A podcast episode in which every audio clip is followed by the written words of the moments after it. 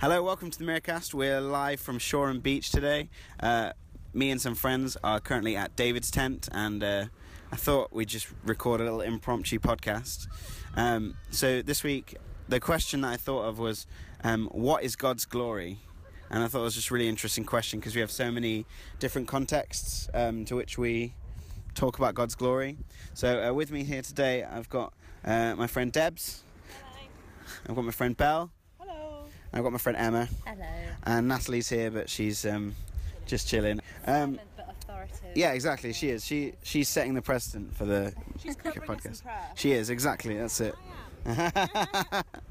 awesome. Well, uh, maybe we will start with Emma. With uh, Emma, what what is God's glory?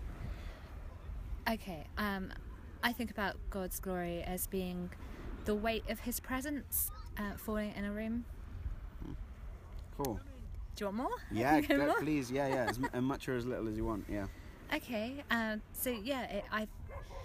It's like when His presence comes and rests on a, on a place. It's almost like His His heavenly footprint, Mm-hmm. kind of imprinting us with uh, like the things of heaven. So, Mm. like often uh, when uh, God's presence comes, like it, it brings the government of God with Mm. it. So Yeah, yeah. it's that. It's, yeah, that kind of stamp of his uh, of his authority, his Mm. approval, but also his like his love, his generosity, like all of the things that he carries, Mm. kind of Sure. c- coming and falling and resting and and sometimes you even feel uh, a heaviness when you're um, in worship when the Yeah, presence yeah. of God just really Like. Mm-hmm. comes down yeah definitely like that um, so yeah I would think about it like that Awesome. So that's like the Shekinah glory that the Jews would call. That's Oh, I don't that's know the no Jewish word for it. you know. No, no. It's just I've heard it. It's not in the. It's not a word that's in the Bible, but it's something that the.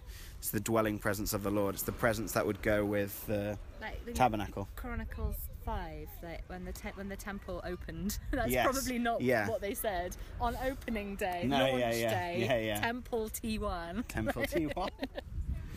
and all the worship people got uh, yeah blown They fell over and whatnot. Yeah. which I love that when that happens. I know. Me too. It's great. Awesome. Well, that's that's really cool. It's a great. It's a great answer and a good What perspective. think? What do I think? Question Well, avoidance. So the the reason the the. Uh, a practical one. Oh, that's good. Okay. So I mean, the the thing that I thought of, the reason I chose this question was in third year we got given a book uh, called uh, "What on Earth Is Glory" by Paul Manwaring, and um, I haven't read it yet, but I just. We went, yeah, I know, yeah, but it was just it, it made me think of this question. So you know, I think um, I think in a way I would I would agree with what Emma Emma says, but also his glory is like his majesty. You know, like when it talks about the train of his uh, robe filled the temple. Like I feel like that's like God's glory filling the temple. So that when we feel that presence, when we have that physical, tangible experience, that that's actually his robe kind of filling the pre- you know his his his fire, his presence filling the temple. So. Yeah, I love that. Like, I don't know entirely whether this is true. It's just like a sense of it that I have when I read it. I Mm. don't- don't know if you ever do like biblical interpretation that way. It's probably maybe a little bit dangerous, but nevertheless, um, that thing of um, like when we worship, it's like. Um, it's like his it's like his presence falls on us like a robe and yeah I've, I've felt that um, Mhm. Awesome. Yeah, that's that's really cool. I like that. Belle, did you have? You said you had a practical answer. Yeah, because we've been talking about things to speak weekend, and um, it just got me thinking about how we carry God's glory with us in our daily lives, and like that sense of His presence is so tangible, especially at things like David's Tent, where everyone is just in pursuit of what God's doing. But like we carry that glory, we carry that hope, we carry that majesty with us as Mhm. followers of Jesus. And I find like in my own life, just whatever I'm doing, whether that's like on the bus or in my work, just just being really aware of what God is doing and like just sensing His presence and actually inviting Him into my day Mm. and like wanting Him to be in my day. So just asking Him when I wake up, like Lord, like show me Your glory, like use me, like uh, bless, like help me to bless others, and particularly in my my work. That's exactly what I do every time I meet with somebody that I'm working with. I ask the Lord to reveal like revelation about them Mm. um, that will really bless them, and I and I really feel that's His glory shining through. Yeah, yeah. Um, and so yeah, that's kind of that. And I totally agree with what you guys are saying. Like in a ministry setting, just Yeah, to see yeah. God's glory falling and and just to see the transformation that can bring and Mm. just the joy and like just the just being in front of God and just Mhm. recognizing His awe and His might is just incredible. That's awesome. Yeah. So it's like kind of the the. I mean, obviously the Bible talks about that God gives us our own glory, and like we go from glory to glory Yeah, absolutely. as well. So it's like we're the glory transforms us. Would you say that's kind of what you're? I, absolutely, if we bit. want it to. Yeah, yeah, I think it's. I think it's. You know, we've got to embrace it. yeah. Amen. It's it's kind of given, but we have to accept it, and we have to like press into it. Absolutely. Fantastic. Um, and that's uh, that's about discipline, I guess. yeah, definitely. like pressing into that. Yeah. Awesome. That's really cool. Debs, I want- uh, yeah. What would you, yeah. What would you like- What would you like to say about glory?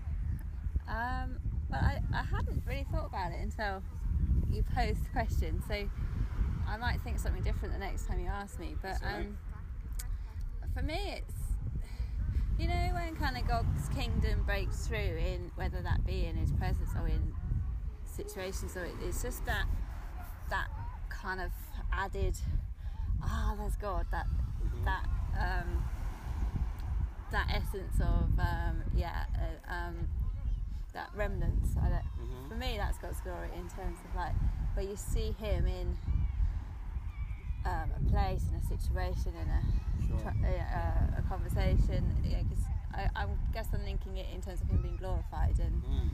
Sure. um, and yeah, so I see it like a his fragrance or his um, light or his um, presence or Mm. anything really that is um, uniquely got him Sure. like Yeah, yeah. tangibly kind of um, I don't know Almost like his intervention in a Yeah. situation, or like a bit just more than that but yeah like, it, it's that you know when him.